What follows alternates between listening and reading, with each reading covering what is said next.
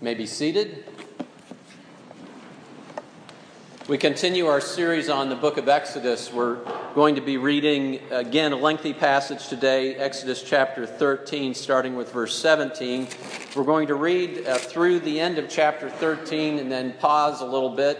Um, and then, as in the, in the middle of the sermon, we'll pick up with uh, the rest of the passage, rest of chapter 14. We find ourselves here that Israelites uh, have been told by Pharaoh to leave. They've left. Um, and so now you hear the rest of the story, beginning with chapter 13, verse 17. When Pharaoh let the people go, God did not lead them by the way of the land of the Philistines, although that was near. For God said, Lest the people change their minds when they see war and return to Egypt. But God led the people around by the way of the wilderness toward the Red Sea. And the people of Israel went up out of the land of Egypt, equipped for battle. Moses took the bones of Joseph with him, for Joseph had made the sons of Israel solemnly swear, saying, God will surely visit you, and you shall carry up my bones with you from here. And they moved on from Succoth and encamped at Etham on the edge of the wilderness, and the Lord went before them by day in a pillar of cloud to lead them along the way, and by night in a pillar of fire to give them light, that they might travel by day and by night. The pillar of cloud by day and the pillar of fire by night did not depart from before the people. Father, we thank you for this, uh, your word. We thank you for your work in the nation of Israel, your people, and we thank you, Father for working salvation and redemption in our lives as well. We pray that we would have a better understanding, a better experience uh, through your word today by your Holy Spirit, and that we might give you glory through that. We pray this in Jesus' name. Amen. Well, I prayed that we would give God glory. What is, what is glory? We see that that's really what this passage is about. We're going to get to this in chapter 14, where uh, God says, I will get glory over Pharaoh. Chapter 14, verse 4. Chapter 14, verse 17. I will get glory over Pharaoh and all his host, his chariots and his horsemen. Chapter 14, verse 18. Uh, when I've gotten glory over Pharaoh. And so God says that he's going to get glory through the defeat of Pharaoh. Well, what is God's glory? I mean, it's a churchy word. We talk about God's glory in church. I've said it several times uh, during the worship service today. And if I asked five or six of you what God's glory was and what glory means, I'd probably get five or six different answers because we don't generally use that terminology in our everyday language. But I spent a little time uh, this week as I was thinking of this passage. I said I'm going to do a study on the usage of the term glory, the Hebrew word in the Old Testament, to try to find out exactly how it was used in the Old Testament. You know, the if you're if you grew up in the Presbyterian Church, and maybe if you didn't, you know the, the shorter catechism. Uh, the shorter catechism question one uh, What is man's chief end? What is man's chief purpose? It is to glorify God and enjoy Him forever. So, if we're going to understand how to do that, let's understand what the word glorify means. So, first of all, um, let's look at the verb to glorify. Um, and you might be surprised, uh, parents and particularly children, you might be surprised that the word that we uh, use for glorify is actually the word in, in Deuteronomy chapter 5 that says, Honor your father and mother. You might not have thought of the fact that you are supposed to glorify uh, your father and mother. Honor your father and mother. In fact, uh, quite often the, the word that we use for glorify is translated honor in the Bible. And so we're supposed to, we find, praise and glorify God with our lips, with our voices, with our song, what we say. Psalm chapter 22, verse 23. You who fear the Lord, praise him, all you offspring of Jacob. Glorify him and stand in awe of him, all you offspring of Israel. Psalm 50, 23. The one who offers thanksgiving as sacrifice glorifies me. To one who orders his way rightly, I will show the salvation of God. And another example, Psalm 86 9. All the nations you have made shall come and worship before you, O Lord, and shall glorify your name.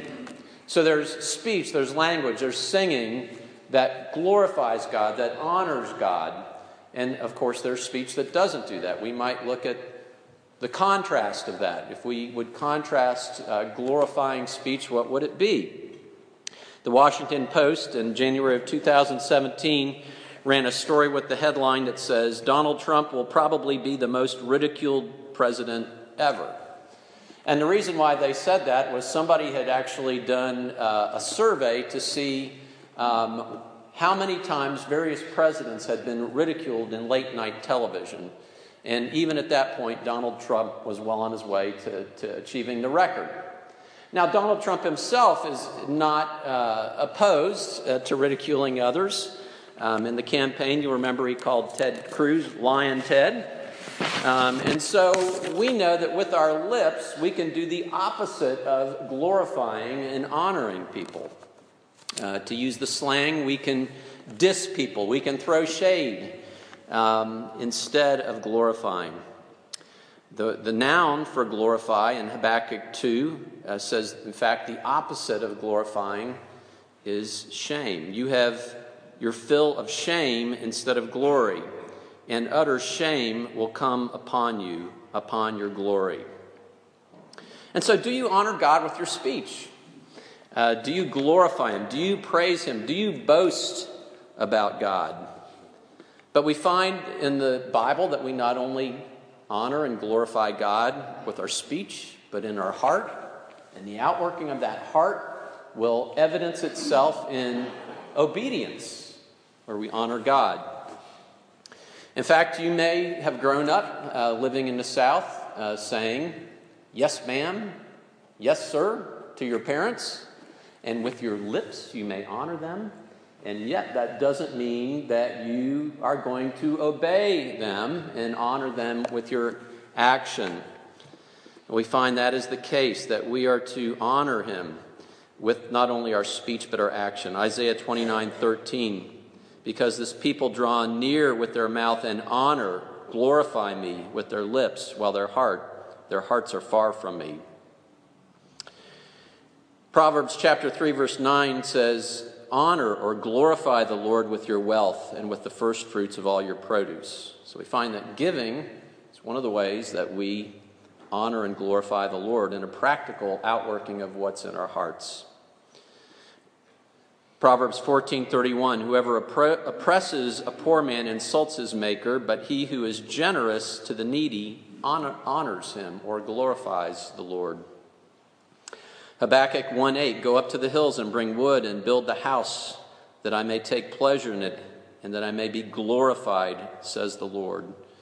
There's a priority that the people of Israel at this time did not have in building the house, the temple of God.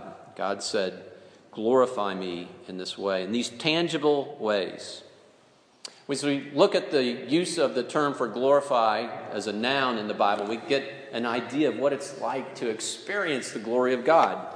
Exodus 24 17 says, Now the appearance of the glory of the Lord was like a devouring fire. Exodus chapter 40, verse 34 says, Then the cloud covered the tent of meeting, and the glory of the Lord filled the tabernacle and Moses was not able to enter the tent of meeting because of the cloud. The t- cloud had settled on it, and the glory of the Lord filled the tabernacle. And then Ezekiel 10:4, the glory of the Lord went up from the cherub to the threshold of the house, and the house was filled with the cloud, and the court was filled with the brightness of the glory of God. So there's this awesome brightness, uh, heaviness cloud, fire uh, that exists when God shows up in his glory. There's a famous uh, statement from John Piper God is most glorified when we are most satisfied in him. We're going to paraphrase that today, God is most glorified when he saves his people, specifically by defeating their enemies. And so again, Exodus chapter 14, 17, and I will get I will harden the hearts of the Egyptians so that they shall go in after them, and I will get glory over Pharaoh and all his hosts, his chariots and his horsemen. And the Egyptians shall know that I am the Lord when I've gotten glory over Pharaoh, his chariots, and his horsemen. And the way that God got glory over them was He did it. He did it, He accomplished it all by Himself with no help from His people. Now, in about what, six months, football season starts again, and you'll have uh, the occurrence every Saturday where the, the player, the receiver, runs and dives into the end zone and he catches the football for a touchdown and spikes the football, at least in professional football, and the uh, crowd goes crazy and they uh, scream and shout and they glorify the receiver. But really, the receiver just was part of it, right? Obviously, the quarterback had to throw well, and the offensive line had to protect the quarterback, and probably that receiver got a good block down the field. And so it was a team effort. But it, when it came to God and the Israelites and their being saved from the Egyptians, God and God alone did it. So, now I'm picking up with 13, 17. I've probably been uh, giving conniption fits to the people in the back there, but we're, we're picking back up here in chapter, uh, I'm sorry, it's going to be chapter uh, 14, verse 2, Donald. Uh, but first, just a couple of uh, quotes from chapter 13. 13, 17. Um, the people were unable to sa- save themselves, and we see that in verse 17. Uh, he didn't lead them by the way of the land of the Philistines. Uh, this was the shortest route, this was the trade route. You know, lots of uh, particulars in this passage. We don't know. The thousands of years have passed. We don't know where some of these cities are that are mentioned in here, but but we know that this trade route, the, the route of the Philistines, was uh, a route from Egypt to uh, the land of Canaan. Um, and God didn't take them that way because this was a land that had lots of Egyptian uh, military outposts. And so God knew that as the uh, children of Israel got going down that route, that they would turn and run the other direction. Uh, they were no mighty warriors. They were not ready and equipped uh, for battle. But God was with them in his glory. Chapter 13, verse 22 The pillar of cloud by day and the pillar of fire by night did not depart from before the people. So God himself made, it, made his presence known among them. So now we are to chapter 14, verse 2.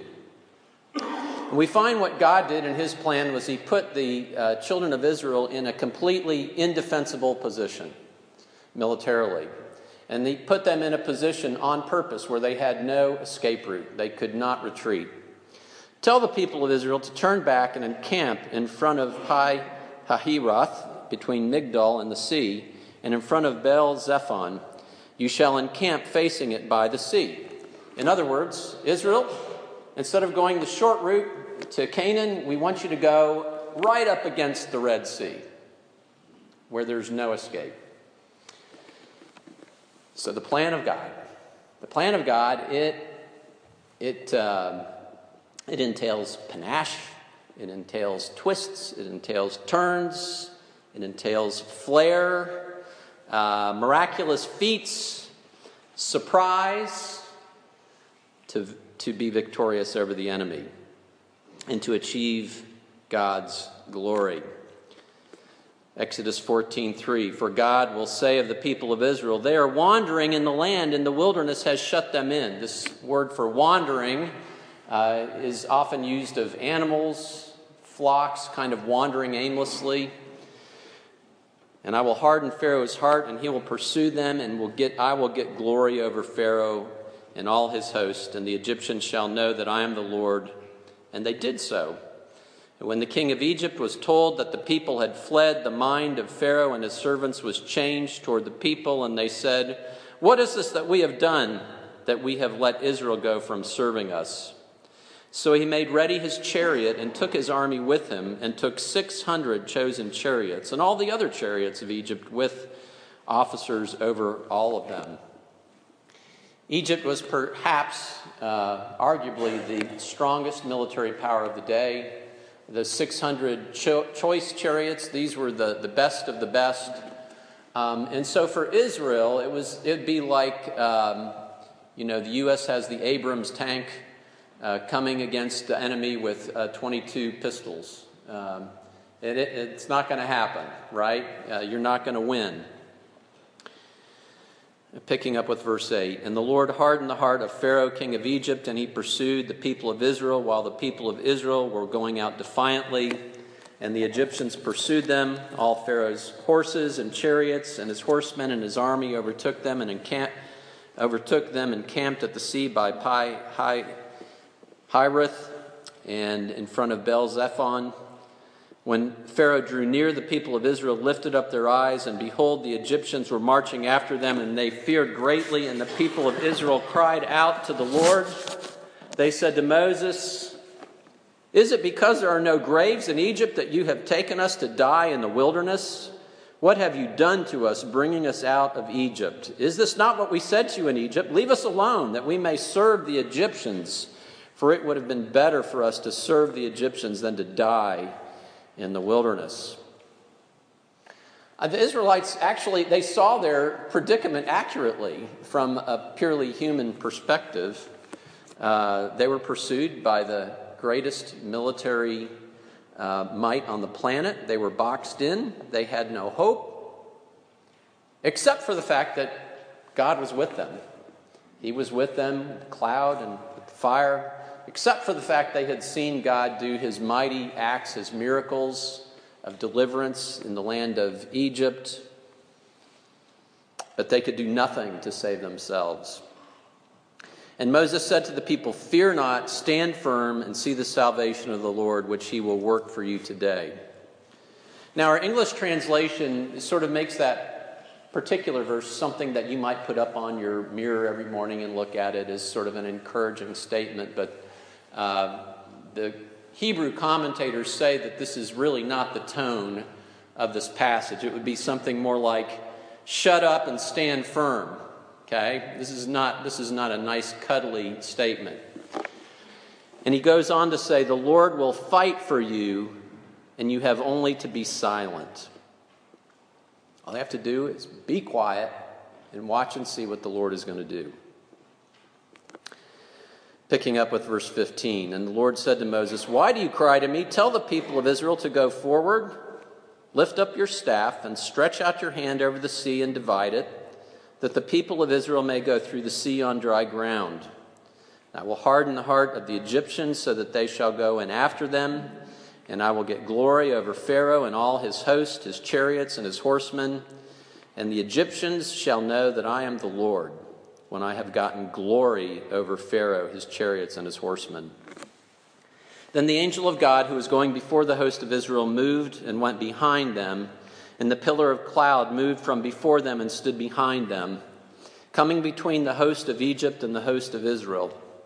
And there was the cloud and the darkness, and it lit up the night without one coming near the other all night. Then Moses stretched out his hand over the sea, and the Lord drove the sea back with a strong east wind all night, and made the sea dry land, and the waters were divided.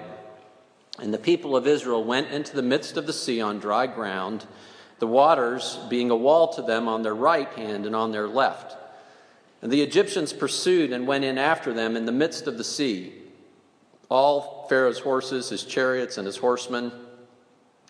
And in the morning watch, the Lord in the pillar of fire and cloud looked down on the Egypt, Egyptian forces and threw the Egyptian forces into a panic, clogging their chariot wheels so that they drove heavily.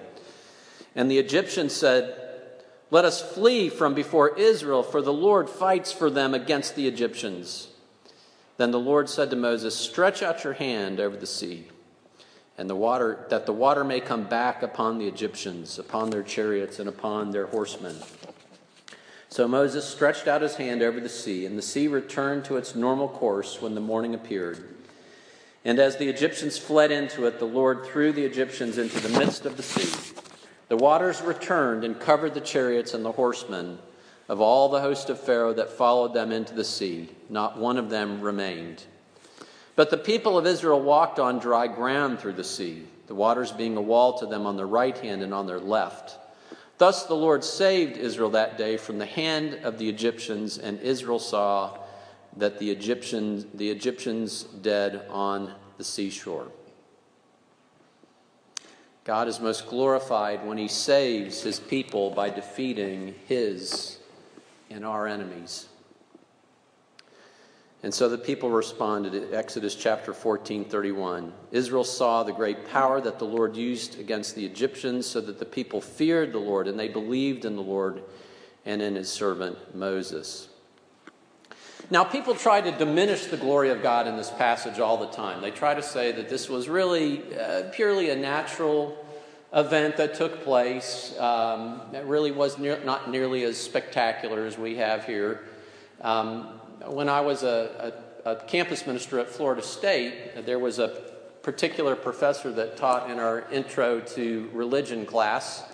Uh, I don't know if you guys still have intro to religion. It was a required class, and I can't imagine that this guy's still there. I mean, this was 30 years ago, but uh, but he would teach this class, and basically through the course of this class, he would um, uh, talk about, well, there, I think there's this con- uh, conflict and that um, uh, contradiction here in the Bible, and uh, essentially trying to undermine uh, the faith of students in the Bible. And at the end of the course, he would reveal, I am a Presbyterian minister. Not in our denomination, by the way. But um, uh, it undermined many students' faith, and I would probably get once a month a student coming into my office saying, uh, My professor told me that this is a contradiction in the Bible. I called it the contradiction of the month. I would sit down and I'd say, Well, let's take a look at that. And um, at the end of it, they'd go, Oh, okay, I get it. My professor is biased. Um, now, uh, so oftentimes people will say related to this passage if that's the case. There's an account uh, given by Donald Bridge. He tells the story of a, a, worship service in a congregation not like ours. In some congregations, they speak back at the pastor, right? Uh, we, had a, we had a guy in our church uh, last summer, you might remember. He uh, was working at Tyndall Air Force Base, and he would come to church and uh, he would speak. Uh, uh, God love him. It was wonderful. You know, he'd say um, amen, and he'd, he'd talk to me as I was preaching, and he didn't care if nobody else was doing it. Sometimes whole churches are like that, right? And giving their preacher feedback. And this was that particular kind of church. And this was a, a liberal pastor. What I mean by that is uh, theologically, he didn't believe um, that the Bible was accurate and true. And so he preached on this particular passage about the Israelites crossing the Red Sea when someone in the congregation shouted out, Praise the Lord for the mighty miracle. And so this frowning uh, preacher said in a condescending tone, It was not a miracle. They were doubtless in marshland, the tide was ebbing, and the children of Israel picked their way across six inches of water. And from the congregation came the response Praise the Lord drowning all those Egyptians in six inches of water. What a mighty miracle.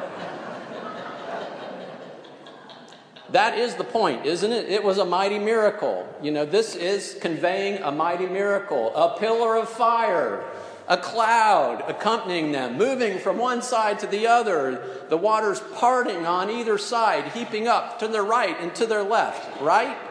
It was a miracle. God did it. And because He did it, God got the glory. God is most glorified when, here's the second phrase, when he when we are most surprised. God is most glorified when we are most surprised. You know, he could have made it easier for Israel. He, he didn't have to do it that way. Um, God's plan was a surprise to them, to say the least. And we go through similar circumstances where we go through surprises. I mean, a year ago, who would have thought we would have been dealing with the aftermath of a disaster like we are dealing with? Um, as I've mentioned before, Tuesday morning, before the hurricane hit, talking to the prayer group, uh, talking to the assembled group there, I said, Some of you live in uh, flood zones. Are you not going to uh, evacuate? And they said, Oh, well, we went through Hurricane Opal and we were fine. The hurricane hit. Surprise! It was not a Hurricane Opal. And we have all kinds of things like that in our lives where we deal with these events that happen, surprises, some of them large, some of them small, uh, that we have a hard time handling, that we can't handle. And God can get the glory in dealing with the surprises in our lives. I think uh, it could be something very small. Yesterday, uh, we got in the mail uh, a bill, uh, and that bill was a late charge, and it had been the second late charge, it was like five bucks. And it, it almost sent me over the edge, right? You know, just this, this one surprise. Uh, and then I said, uh, Preacher, you better preach to yourself. It's not that big a deal. And God, God can get glory in my late charge, right? I'm not sure how, but He can. And so we deal with those things that are uncomfortable surprises. Uh, do you trust God? You know, God promised the Israelites that he was going to take them home to the land of Canaan. And he did that, uh, but he didn't promise that it was going to be easy. He promises to never leave us and never forsake us. He promises to hear us like a father hears his child. He promises to work through our trials and to sanctify us. And he promises to bring you home all the way to the promised land. And so the surprises in your life are for God's glory. So the question is will you both call out to him in your need and give him honor and glory in the midst of your surprise, even before he makes it clear what the outcome is going to be? We walk by faith and not by sight. And so we have no idea what God is going to do and how he's going to work through these uncomfortable surprises to save us. How will he receive glory through it? What stories will we tell? You know, we've already told one story. Uh, Bill Dodrell praying. Where's Bill? He's in here somewhere. Uh, Bill Dodrell praying. You know, we had, um, uh, I said, Bill said, okay, I'll take the, the pews in the church. Okay, I'll, I'll make sure we got a place for the pews. Uh, for those of you who weren't here then, we had many days where there was no rain after the hurricane, and we had no roof on our sanctuary. We had pews in the sanctuary, and the rains were coming, and we were looking to try to save them with, uh, with a, a, warehouse space. We tried to find warehouse space. We couldn't find warehouse space.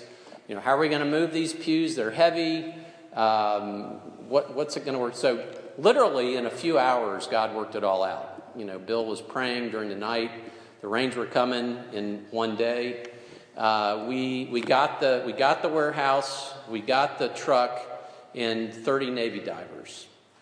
Um, 30 Navy divers. Amazing. God provided. We had no expectation whatsoever that He would do that in that way. And so, what kind of stories are we going to be able to tell of the ways in which God is dealing with our unexpected difficulties, saving us uh, in a way that He will get glory? You know, on one level, it was a very difficult thing that the Israelites were going through. On another hand, it was, it was just easy. Uh, listen to the words again. And Moses said to the people, Fear not and stand firm and see the salvation of the Lord, which he will work for you today. For the Egyptians whom you see today, you shall never see again. And Israel saw the great power that the Lord used against the Egyptians, so that the people feared the Lord, and they believed in the Lord and in his servant Moses. They didn't do anything, they just saw what the Lord did. No sweat. It was easy. Well, God is most glorified when he saves his people by defeating his and our enemies by his awesome plan through the incarnate Son of God, Jesus Christ. Nobody really saw that one coming. Nobody expected it. They were surprised. Here's how one commentator said of this event here in Exodus with the Israelites being saved. Perhaps we can say that it is not so much that we apply the Exodus to our lives, but that the Exodus is applied, excuse me, is applied to us. Right? I mean, there's faith uh, principles that we can learn from this, but the, the main takeaway is that Exodus is applied to us by God. God did it, God receives glory through it. Ezekiel 39 29. I will set my glory among the nations, and all the nations shall see my judgment that I have executed in my hand that I have laid on them. And so Jesus Christ came to win ultimate victory. The eternal Son of God existed for all eternity the Father, the Son, the Holy Spirit. The Son of God came, took on a human body and a human soul. Right? I mean, we're in church, so we hear that, but just try to step back and think of how that sounds. God, the Creator, created billions and billions of planets, came, took on a human body and a human soul for the purpose of defeating his and our enemies. Our enemy uh, was death. 1 Corinthians 15 24 through 26. Then comes the end when he delivers the kingdom of God to the Father after destroying every rule and every authority and power, for he must reign until he has put all his enemies under his feet. The last enemy to be destroyed is death. And he destroyed the enemy of death uh, by his uh, life and his death and his resurrection from the dead. Uh, that we've experienced that resurrection life in him. But he also had to defeat uh, and provide salvation from our problem that created death in our lives, and that is sin. The wages of sin is death. And the Bible says all have sinned and fallen short of the glory of God. And so he was wounded for our transgressions, he was crushed for our iniquities. Upon him was the chastisement that brought us peace, and with his stripes we are healed.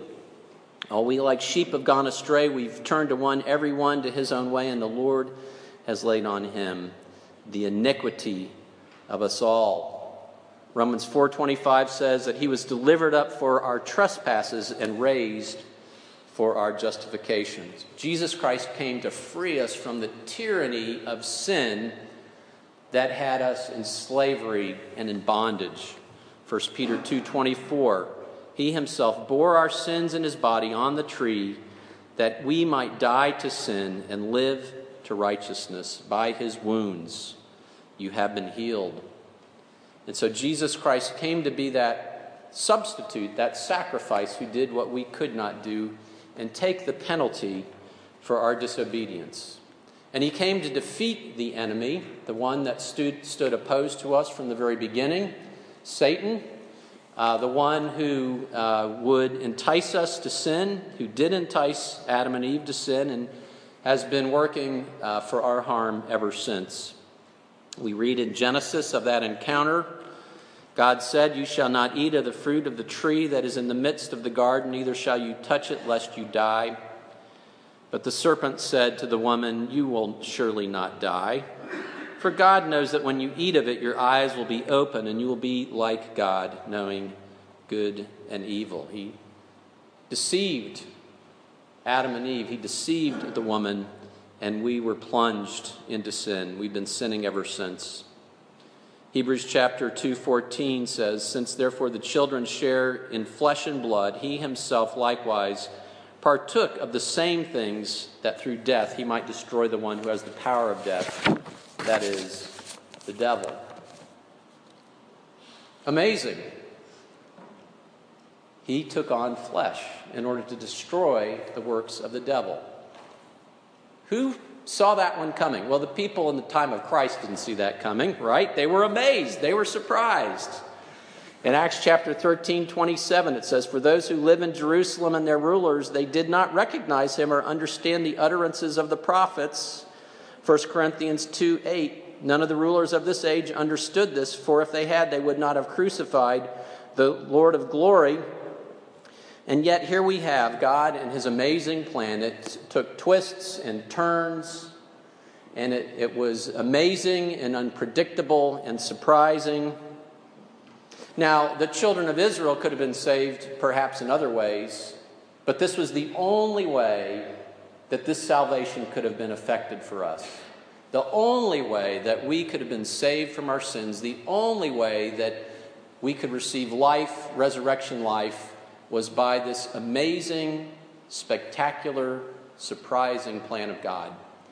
that God would take on flesh and do what we could not do, to live the perfect life we could not and have not lived.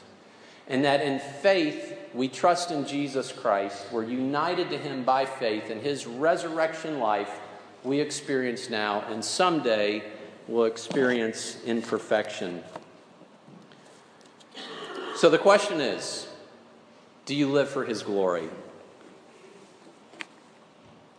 In this crazy, unpredictable world, do you live for His glory? Do you praise Him even in the midst of your unpredictable trials, understanding that He can and will receive glory in it? And secondly, do you just understand that you exist for God's glory and that salvation that He has brought to you, He has done it for your good, but He has also done it for His glory? Because the Exodus and the mighty victory that God won militarily, as amazing as that was, was nothing more than a pointer to the victory that he won, the eternal Son of God, coming here for you and for me, affecting our salvation through Jesus Christ. And so the Apostle Paul, at the end of 11 chapters in the book of Romans, where he's laying out this wonderful, intricate, spectacular plan of God, he says at the end of it, Oh, the depth of the riches and wisdom and knowledge of God. How unsearchable are his judgments and how inscrutable his ways. For who has known the mind of the Lord? Or who has been his counselor? Or who has given to him a gift to him that he might be paid? For from him and through him and to him are all things. To him be the glory forever. You exist for God's glory. Let's pray.